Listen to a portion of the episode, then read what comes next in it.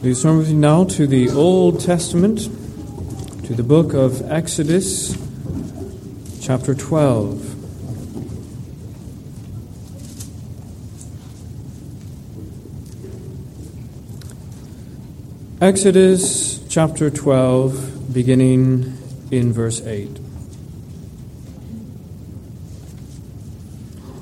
Then they shall eat the flesh on that night, roasted in fire, with unleavened bread and with bitter herbs they shall eat it. Do not eat it raw, nor boiled at all with water, but roasted in fire, its head with its legs and its entrails. You shall let none of it remain until morning, and what remains of it until morning you shall burn with fire. And thus you shall eat it, with a belt on your waist, your sandals on your feet, and your staff in your hand. So you shall eat it in haste. It is the Lord's Passover. For I will pass through the land of Egypt on that night, and will strike all the firstborn in the land of Egypt, both man and beast. And against all the gods of Egypt I will execute judgment. I am the Lord. Now the blood shall be a sign for you on the houses where you are, and when I see the blood I will pass over you, and the plague shall not be on you to destroy you, when I strike the land of Egypt. So this day shall be to you a memorial, and you shall keep it as a feast to the Lord throughout your generations. You shall keep it as a feast by an everlasting ordinance. 7 days you shall eat unleavened bread. On the first day you shall remove leaven from your houses. For whoever eats leavened bread from the first day until the 7th day, that person shall be cut off from Israel. On the first day there shall be a holy convocation, and on the 7th day there shall be a holy convocation for you. No manner of work shall be done on them, but that which everyone must eat, that only may be prepared by you. So you shall observe the feast of unleavened bread. For on this same day I will have brought your armies out of the land of Egypt. Therefore you shall observe this day throughout your generations as an everlasting ordinance. In the first month, on the 14th day of the month at evening, you shall eat unleavened bread until the 21st day of the month at evening. For 7 days no leaven shall be found in your houses, since whoever eats what is leavened, that same person shall be cut off from the congregation of Israel, whether he is a stranger or a native of the land. You shall eat nothing leavened. In all your dwellings you shall eat unleavened bread. Then Moses called for all the elders of Israel and said to them, Pick out and take lambs for yourselves according to your families, and kill the Passover lamb. You shall take a bunch of hyssop, dip it in the blood that is in the basin, and strike the lintel and the two doorposts with the blood that is in the basin. And none of you shall go out of the door of his house until morning. For the Lord will pass through to strike the Egyptians. And when he sees the blood on the lintel and on the two doorposts, the Lord will pass over the door, and not allow the destroyer to come into your houses to strike you. And you shall observe this thing as an ordinance for you and your sons forever. It will come to pass when you come to the land, which the Lord will give you, just as he promised, that you shall keep this service. And it shall be when your children say to you, What do you mean by this service? But you shall say, It is the Passover sacrifice of the Lord, who passed over the houses of the children of Israel in Egypt when he struck the Egyptians and delivered our households. So the people bowed their heads and worshipped. Then the children of Israel went away and did so, just as the Lord had commanded Moses and Aaron. So they did. Let us pray.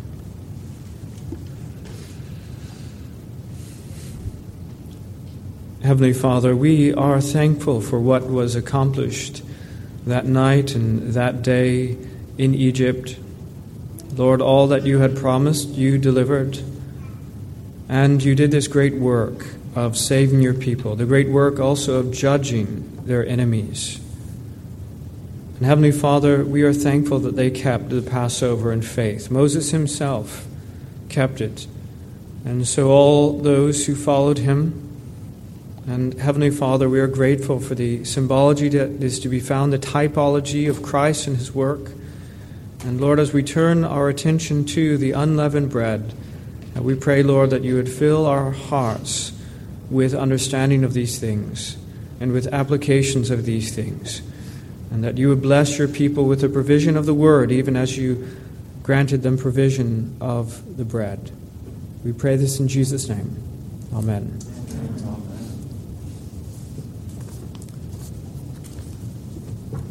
We continue on in Exodus chapter 12. Last time we focused on the Passover lamb, and that is perhaps the central and high point, if you can point to any theological center of the book of Exodus or even of the whole Old Testament. It is surely to be found in the Passover lamb as he points us to Christ and his provision for us on the cross. But tonight we focus on the unleavened bread. We know that the whole of Exodus is indeed a picture of our salvation. You understand that. Here's a people who are enslaved. They're in deep, dire trouble. They're going to die in this land. They must get out of there. And their passage from, their deliverance from Egypt and their passage into the promised land, that is a picture of our salvation. And the Passover itself is a picture of the gospel. And I hope you understand that there are two main aspects to our salvation. There is justification and there is sanctification. And if you don't know, then I'm going to tell you now in this introduction to give you a little primer on the difference between the two of them, because many problems come when we do not keep those two things both distinct and connected in different ways. Now, justification is our forgiveness of sins. It is the moment in which we are declared righteous in the sight of God. And very often we speak of that, of being saved, and that's very true. We put your faith in Christ, you are saved in that sense of having perfect justification in the sight of God. And you will, if you were to die, you go immediately into his presence. There's no sin on you to bring you into hell, but rather Christ's righteousness to bring you into heaven. But there is also, in addition to justification, there is also sanctification. The work by which God makes us to be more holy, removes sin, and in the process, in the time of our lives in this world, we're made more and more holy like God himself, more and more Christ-like. Now, in this picture of the gospel, of the what happens in chapter 12 in Exodus, the lamb is a picture of justification. His shed blood, that's what that is a picture of. And the unleavened bread, that's a picture of our sanctification. Okay? Now, leaven itself, leaven is yeast, if you didn't know. Leaven is yeast. Little bits of things that are put into bread. That is a natural type, of, according to the direction and creation of God, to be a picture of sin. Okay? And unleavened bread is a picture of our sanctification, of the sin's removal from us. So this work, then, of getting rid of leaven is a picture of sanctification. Now, there is, again, a distinction between these two things. They're connected, but they're not exactly the same. And one of the greatest distinctions to be made between justification and sanctification is that justification happens once for all in an instant, whereas sanctification is ongoing in this life. Okay? So notice that the death of the Passover lamb and the eating of it is a work of a single day, whereas the feast of unleavened bread is a week-long affair. Well, that's a picture of the theology behind it, you see. Shorter Catechism 33. What is justification? Justification is an act of God's free grace, wherein he pardoneth all our sins and accepted us as righteous in his sight only for the righteousness of Christ imputed to us and received by faith alone. But what about sanctification? Listen, sanctification is the work of God's free grace, whereby we are renewed in the whole man after the image of God, and are enabled more and more to die unto sin and to live unto righteousness. You see the difference? It's an act in terms of justification, once and for all, and once it's done, it is complete. There's no more and more justification. There's no increase of justification. It is utterly perfect from the moment it happens, whereas with sanctification, it begins, yes, but there is addition to it, and the work is ongoing throughout our lives here. That, friends, is what the Feast of Unleavened Bread is about. Now, beyond the matter of this unleavened bread and the work of sanctification, there's also the matter of haste. That is maybe a secondary aspect of this. It's a matter of haste, because the process of making leavened bread requires time. You understand, the physical process of allowing a lump of dough to rise. You put yeast in it, you knead it, and you let it sit there until it rises. Well, that takes time, time that they didn't have. If you have all the time in the world in your routine life, then you have time to make leavened bread. If you're living a routine, stationary life, it's what you do if you're not in a hurry. But unleavened bread is what you do if you're in a hurry. You don't have the time to do this if you're in a rush. All you need is the nutrition of it, and you can make yourself unleavened bread. And this is a picture of the mindset of those who are in the process of the Exodus. Those who are moving away very quickly from a life or death threat, they need to have unleavened bread. And again, the Exodus was both an act and a process. It was an act, in some sense, the moment that Pharaoh says, okay, you can go.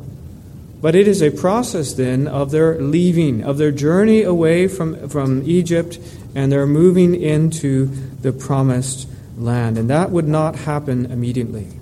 Now, they were going to the land flowing with milk and honey, right?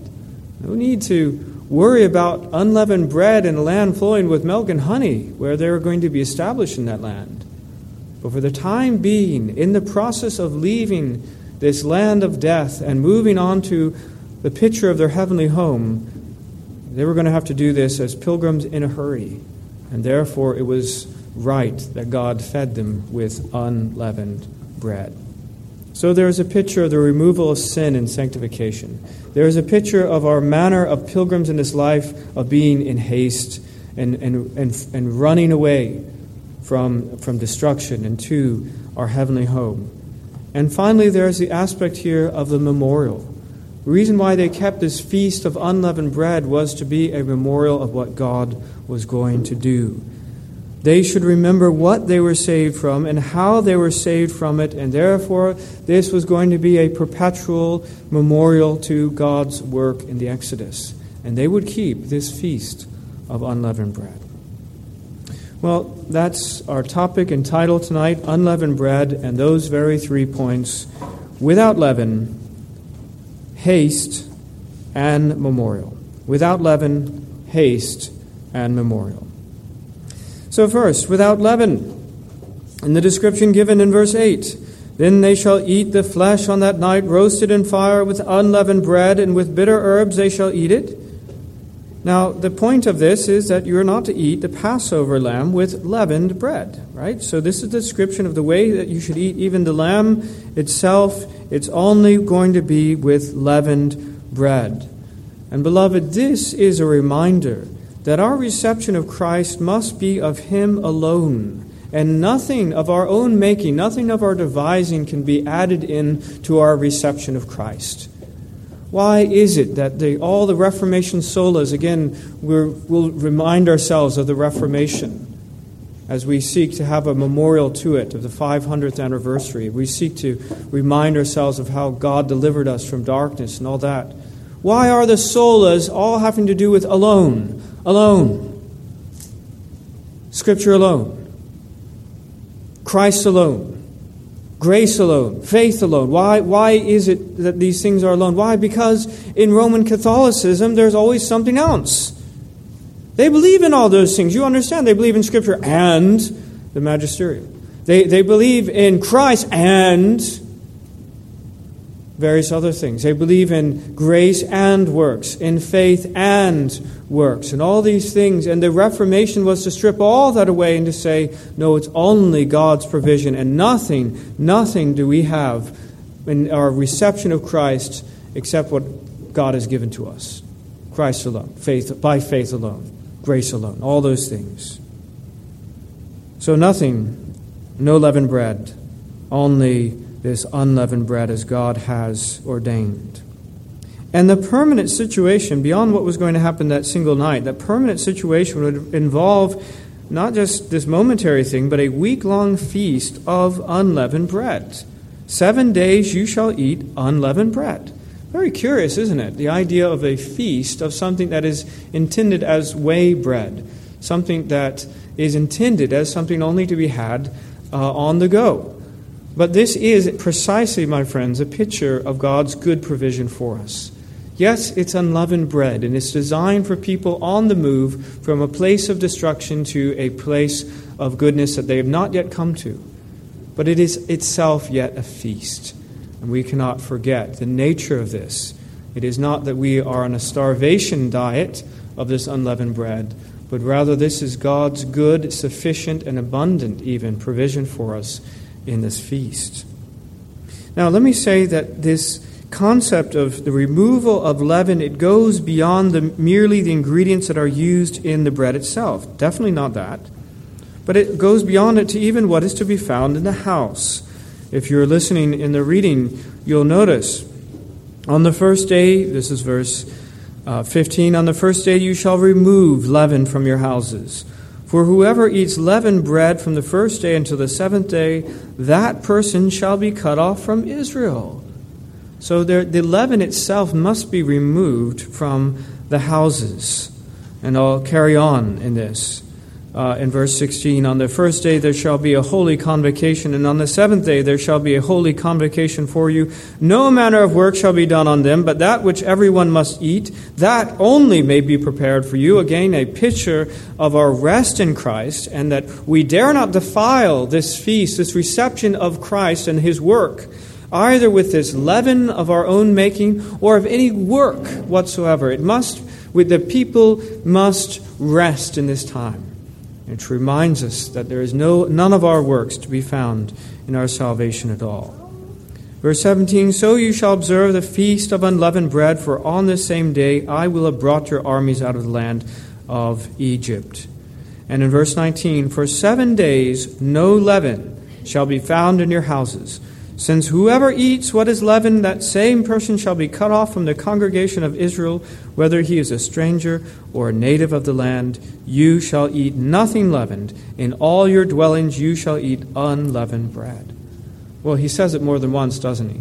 He's very serious about this, to the extent that the houses must be searched and all leaven to be taken away out of the house. Even today, of course, the Jews carry on this tradition, and as the time of the Feast of Unleavened Bread draws near, they both ceremonially and actually go and remove all leaven from their household. Well, in all this is a reminder, of course, that it is not merely the product itself, but everything that surrounds it that is at risk when we think of the concept of leaven. Because leaven, as we've heard, a little leaven leavens the whole lump. It's as if we know what it is physically. It actually is. It's yeast, and therefore it's alive. It's something that grows, and if you put a little bit in here, it doesn't just stay there. It actually pervades the whole thing as it grows and expands. And you know, in fact, that we have friendship bread or those kinds of things whereby you have a little bit of dough and you take it from place to place, and it carries on and continues life for who knows how long, as one lump of that goes from household to household and people add to it and continue using it for months, years, who knows how long. Well, in all this, that's why we've got to be so deadly careful and so completely thorough in the removal of sin, because sin, my friends, is like that. That's why in 1 Corinthians 5:6 it says, your glorying is not good. And the Corinthians are thinking they're great. They think that they're a great church. They are really happy about themselves. Do you not know that a little leaven leavens the whole lump? Just a little? Therefore purge out the old leaven, that you may be a new lump, since you truly are leavened. For Christ our Passover was sacrificed for us. Therefore let us keep the feast, not with old leaven, nor with the leaven of malice and wickedness, but with the unleavened bread of sincerity and truth. And so as we consider what it means to be without leaven, we have to understand that the nature of sin is such that it is not to be countenanced, it is not to be coddled, it is not to be protected, it is not, and you cannot imagine that if you keep it compartmentalized in a single place in the church, or a single place in your home, a single place in your heart, that it will be safe. The only safe thing to do, and friends, it is not everywhere that the Lord ring fences these things. The Pharisees specialize in adding to the Word of God and taking His commandments and adding to them fences around them that were unnecessary, that God had not prescribed. But in this case, God actually prescribes this measure. Not only don't put it into your bread, because if you have this unleavened bread, you're going to be cut off from Israel. But that the consequences are so important, the consequences for making a mistake so dire, it is to be rid of and eliminated from your households. And that, friends, is a picture of the work, indeed, of sanctification, being purged from sin. More of that in the application. But secondly, so if leaven itself has to do with sin and its removal from us, secondly, we consider the topic of haste in unleavened bread.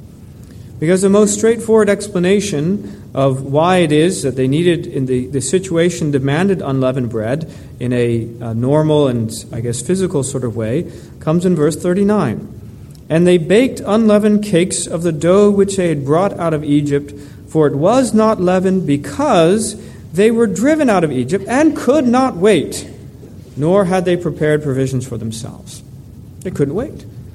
It had to go. This was going to happen right then and there, and they had to go, and therefore the only kind of provision that was going to work for them was the hasty preparation of unleavened bread. As I say, normal dough with yeast requires time to wait for it to rise, and that is time they did not have. Now think about what kind of urgency they were under as they were preparing to go. Well, the Lord had told them that they needed to leave quickly, so the Lord's command is sufficient. But the people of Egypt were urging them out of the land. You remember, they were positively pushing them out of the land. They did not want them there any more. So even as the people, interestingly, purging out the leaven from among themselves, so also the land, knowing that the presence of the people of God in their midst was bringing upon them this judgment, they greatly desired to bring them, to push them, to expel them out of the land. And of course, the people themselves were in great hurry. They were not ignorant of the fact that Pharaoh had an army and that Pharaoh had been known to change his mind.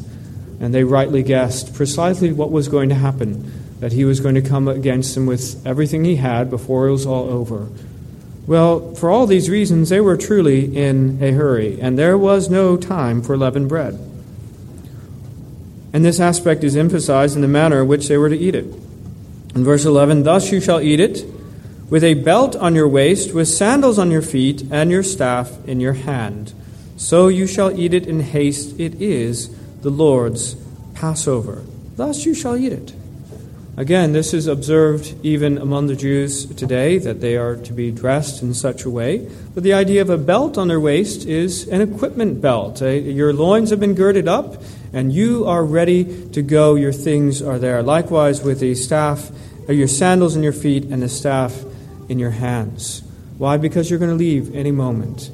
And how can you possibly not remember the reality of haste and the need to be moving on as you're eating it, right? There's a very different kind of feast or of a meal if we were planning on staying where we are. But rather, if we're having a feast that we are moving away from this place, we need to get out of here in haste, well, that's going to be reinforced by being packed and ready to go. I can tell you that sometimes happens. You know, I sometimes like to cut it close in my timings, and sometimes I have to be at the airport, or maybe we're going to Presbytery or so forth, and I'll have my bag next to me here, and I'll be dressed and ready to go, and I'll have this and that and the other all around me, and there I'll be eating. And I'll be eating the meal, the breakfast, in haste, and it never once does it leave my mind that I'm about to leave this place. Well, that's what the Lord says is our situation leaving this world, because we cannot forget that this is what this is pointing to. Now let me say, it's a dual threat. It is not merely that the angel of death, it's not merely that the Egyptians are going to come against them, but of course we're reminded that the most important threat that they faced was that of the angel of death. And that explanation in verse 12, "For I will pass through the land of Egypt on that night, and will strike all the firstborn in the land of Egypt, both man and beast, and against all the gods of Egypt I will execute judgment. I am the Lord." And friends, that's what's happening to this world. We mentioned it this morning. It's condemned. The Lord himself is going to pass through this world, and he is going to bring it into judgment. He's going to destroy it. And friends, that's the central aspect of our problem. The human problem is the wrath of God. And therefore we should do as Christian in Pilgrim's Progress, that he runs for his life. And even as people tell him, "Come back," he says, "Life, eternal life." That is our situation in eating in haste. What threatens, yes, is the wrath of Pharaoh, but even more so the wrath of God. And they are not to remain in that place as they are, but rather they are in haste. And that is our situation in this world. We are in a situation of pilgrims. We have not set up camp here permanently, but rather we are on the move as we look for the new heavens and the new earth, as we look for our heavenly home, the promised land yet to come. So there is without the leaven of sin. It must be done in haste. And thirdly, there is a memorial. In verse 14, "So this day shall be to you a memorial, and you shall keep it as a feast to the Lord throughout your generations. You shall keep it as a feast by an everlasting ordinance. 7 days you shall eat unleavened bread. On the first day you shall remove leaven from your houses, or whoever eats unleavened bread from the first day until the seventh day, that person shall be cut off from Israel." You see, it is going to be a memorial throughout your generations. It shall be an everlasting ordinance. How interesting. Beloved, it is of crucial importance that we remember all that God has done for us. It was important for them. God knew that they were a forgetful people. He knew that about his people, and therefore he made sure, he set in place a provision in order that they would never forget what he had done for them in bringing them out of the land of Egypt. Now they still forgot. They still forsook him. But it was trampling over all of these things of remembrance that he'd given to them, all the good providence that he'd said, "I want you never to forget your situation. This act of my deliverance, it is worthy of remembrance in your generations for all time. And I will make sure that you remember it. I will make sure that there is reason that you have reason to teach further every generation thereafter exactly what happened, a perpetual memorial from one generation to the next, so you never forget what happened." And what was going to happen along those lines? Well, you wouldn't forget what happened, but also you wouldn't forget in the larger sense of your situation. You wouldn't forget your perpetual situation of eating in haste, because we remain, even they remained, as pilgrims and strangers in the land in the larger sense, even when they came into the land flowing with milk and honey. And that they would forever be thankful for what God had done, and they'd live in joy. The problem, of course, their problem is they forgot. And in time to come, they would forget all that God had done for them, and they would turn to other gods. Well, this is of equal importance for us, this work of memorial, this work of remembrance. Now, thankfully, instead of the Passover, we have the Lord's Supper. And we should remind ourselves that each and every time we partake of it, it is a work of going in both directions in time. We proclaim the Lord's death until he comes. Do this in remembrance of me. It is a looking back in remembrance to all of God's goodness in saving us, in his provision in Christ, of his broken body and shed blood for us, and also looking forward that he is coming again. We proclaim that, in fact, to the world each and every time. Now, our problem is just like the Egyptians, or just like the Israelites, that we might forget, we must remember it. This is how we carry on. This is how we remain aware of our privileges. What is the Christian's problem? I mean nothing of the unsaved, But of the actual Christian, the believers, what is his problem? That we forget our privileges. We are not mindful of them. God in his goodness wants you to be mindful of them. Mindful of all that he has done. That is why we have memorials. That's how we give thanks for all that God has done. And we live the life of joy and of thanksgiving that he's called us to. And we give him glory in it all. So those are the aspects of this unleavened bread, that it's a removal of leaven, which means sin. It's done in haste because that's our situation in this world. And it's a memorial of the deliverance that God has wrought for us. Now the applications are, first of all, of course, to get out the leaven individually. This is a picture of sanctification, and this is the use of this in the New Testament, that we should remove this from ourselves. Sin. You know, you think about how these people must have felt as God says, look, anyone that has leaven, anyone who has any kind of leaven in the bread that they eat, they're going to be cut off. They must have been very zealous then to carry out the Lord's directives to get rid of leaven, lest that happen to them. Zealous to make sure that blood was on the lentil, but also zealous to get rid of the leaven. And friends, that should be us, right? We understand we do not earn our salvation. We understand that it is a gift of God. But we should be zealous to remove from our minds, from our hearts, from our hands, the leaven of sin. We should purge it out from us. It should be a matter of urgency in the Christian life to do that. We're not lazy about it. You know, again, the Roman Catholic says, you Protestants, you fools, if you really go around saying that this is a gift of grace received by faith alone, do you know what they're going to do? They're going to just live however they want to live. We have it figured out. They'll understand that it involves works, and they'll have to continually come to the priest to receive absolution, to do their penance and all the rest of it. They'll have to continually come to church, to go to Mass, to earn merit and all the rest of it. And so we have that system working, and you've knocked out the most important chain of it. But of course it comes with something else, doesn't it? Christians don't just do what we can get away with. Christians don't carry on in sin because we have the Holy Spirit within us. Because we greatly desire, indeed, to be like Christ. That is our desire. And so, friends, don't prove the Roman Catholics right. Don't do as their false logic would dictate.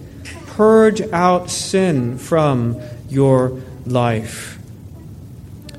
Well, let me say again, it is like cancer. God has given us all things, even the things of this fallen world, to make good spiritual application from. And what an illustration that cancer is.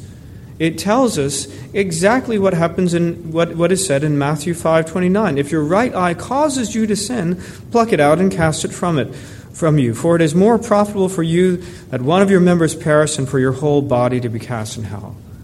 And likewise, if your right hand causes you to sin, cut it off and cast it from you.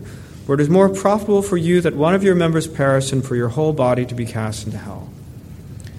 Now, friends, if there is ever anyone in this world, and there are such, who either they themselves have actually agreed or their physicians have decided for them to amputate a hand or to get rid of an eye or something along the lines or a vital organ, we can be sure that it is either because of an infection that is out of control that will kill them, or of tumors, cancerous tumors that are out of control that will likewise kill them.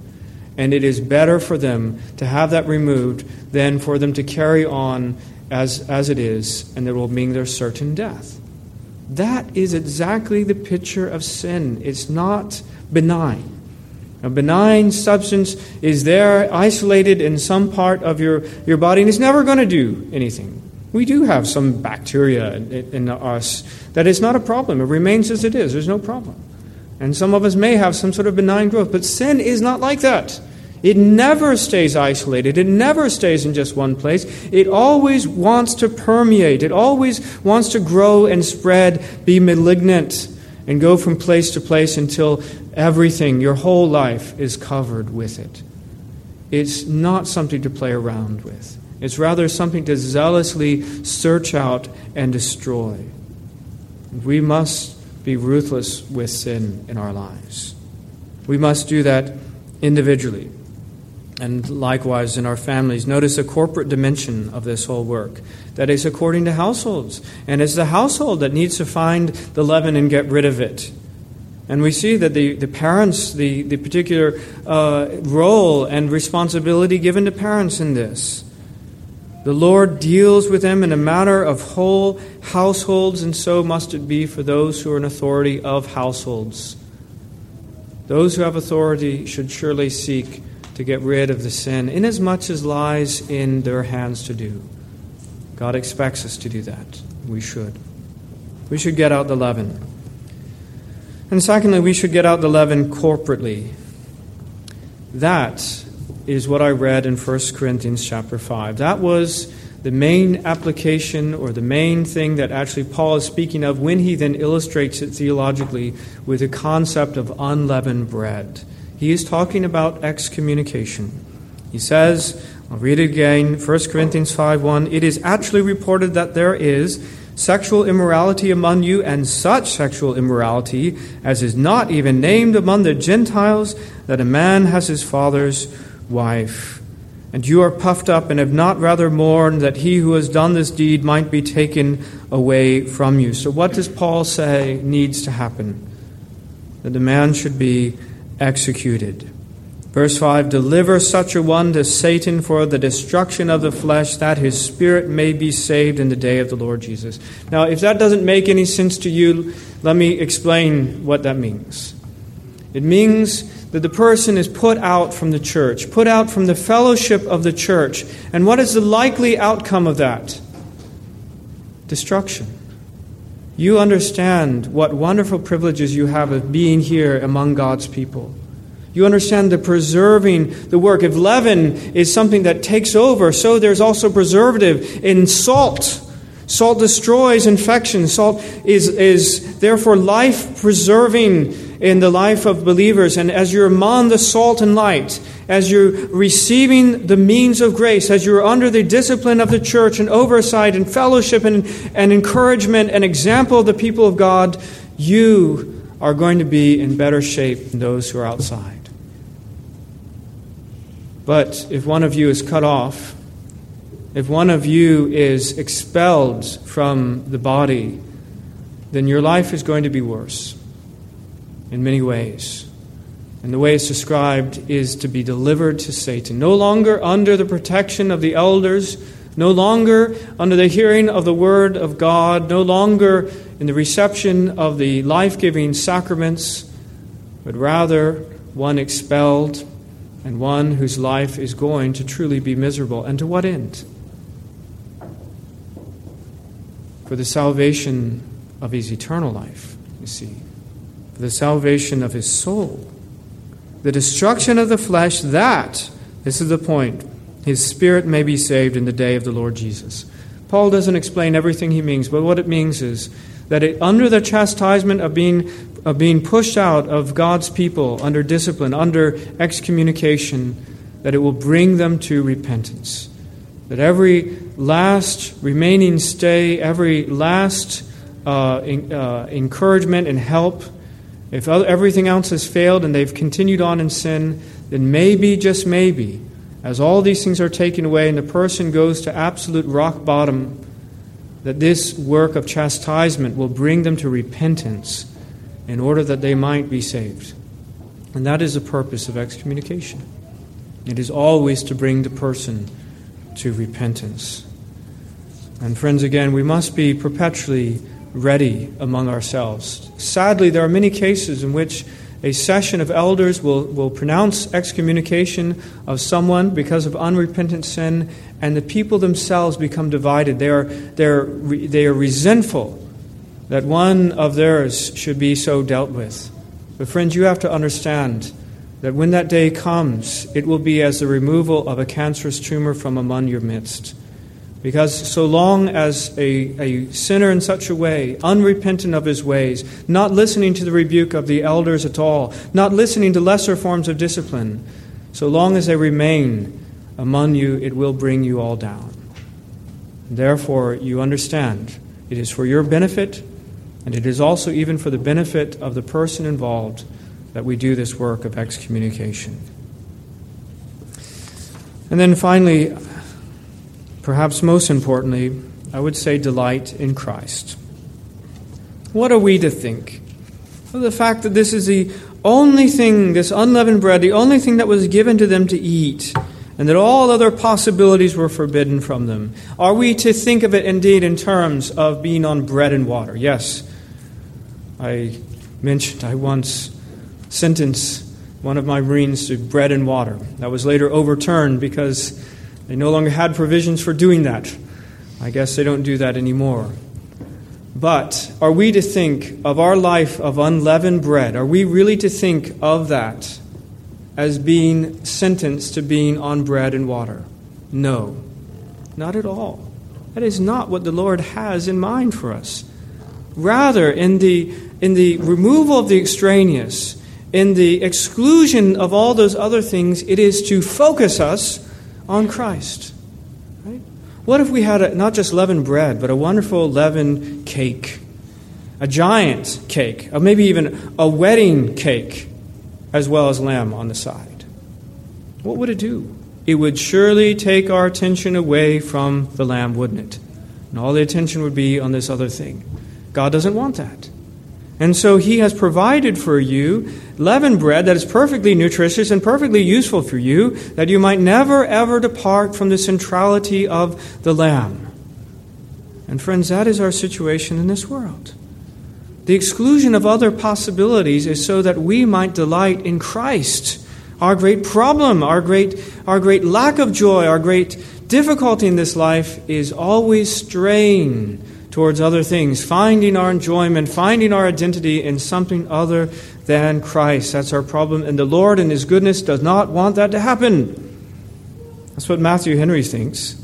We must keep a feast in holy joy, continually delighting ourselves in Christ Jesus. No manner of work must be done. No care admitted or indulged, inconsistent with or prejudicial to this holy joy. And if true believers have not a continual feast, it is their own fault. So true. Beloved, if you have not a continual feast in Christ, it is your own fault. Because Christ is enough.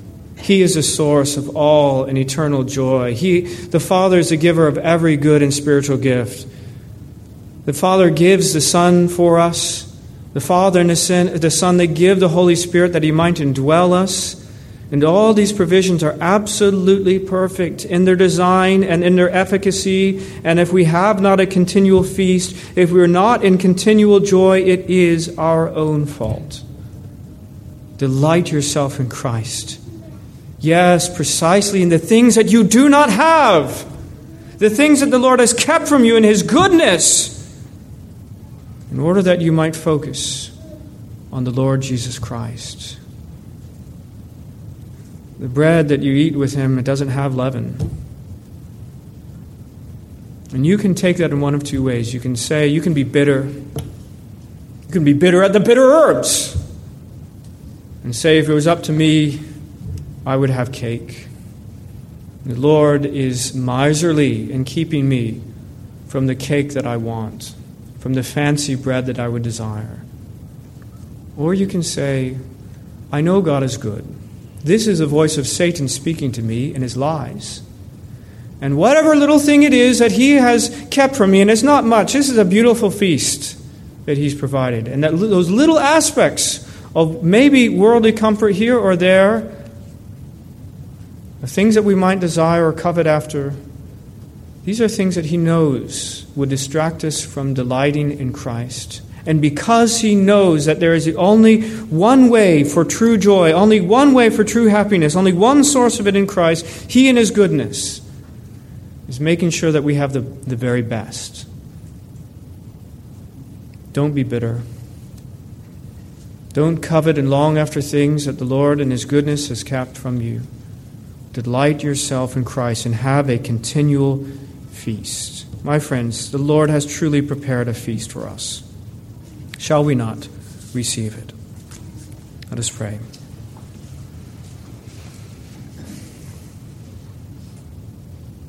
Gracious God and Heavenly Father, what indeed is wrong with us that we would ever desire or consider other means, another feast, some ingredients that you have not given to us? What are we thinking when we think that we go over to the world or we go over to Satan's table and his miserly, poisonous things and bring them and import them into the perfect, wonderful feast that you have given to us as we carry on as pilgrims in this world? How we pray, Heavenly Father, that we would dwell long and warmly on the provision that is given to us in Christ, seen, yes, in the Passover lamb, but also in the unleavened bread. Lord God, how we pray that we would receive Christ for our justification as we believe on him, but also we would receive this work of sanctification, that we would purge out the leaven, we would purge out the sin from us, and that we would keep ourselves from everything that distracts us from Christ, who is the source of our joy and happiness and delight. He is the great love of our lives. Lord God, have mercy upon us and help us to keep this feast, we pray in Jesus' name. Amen.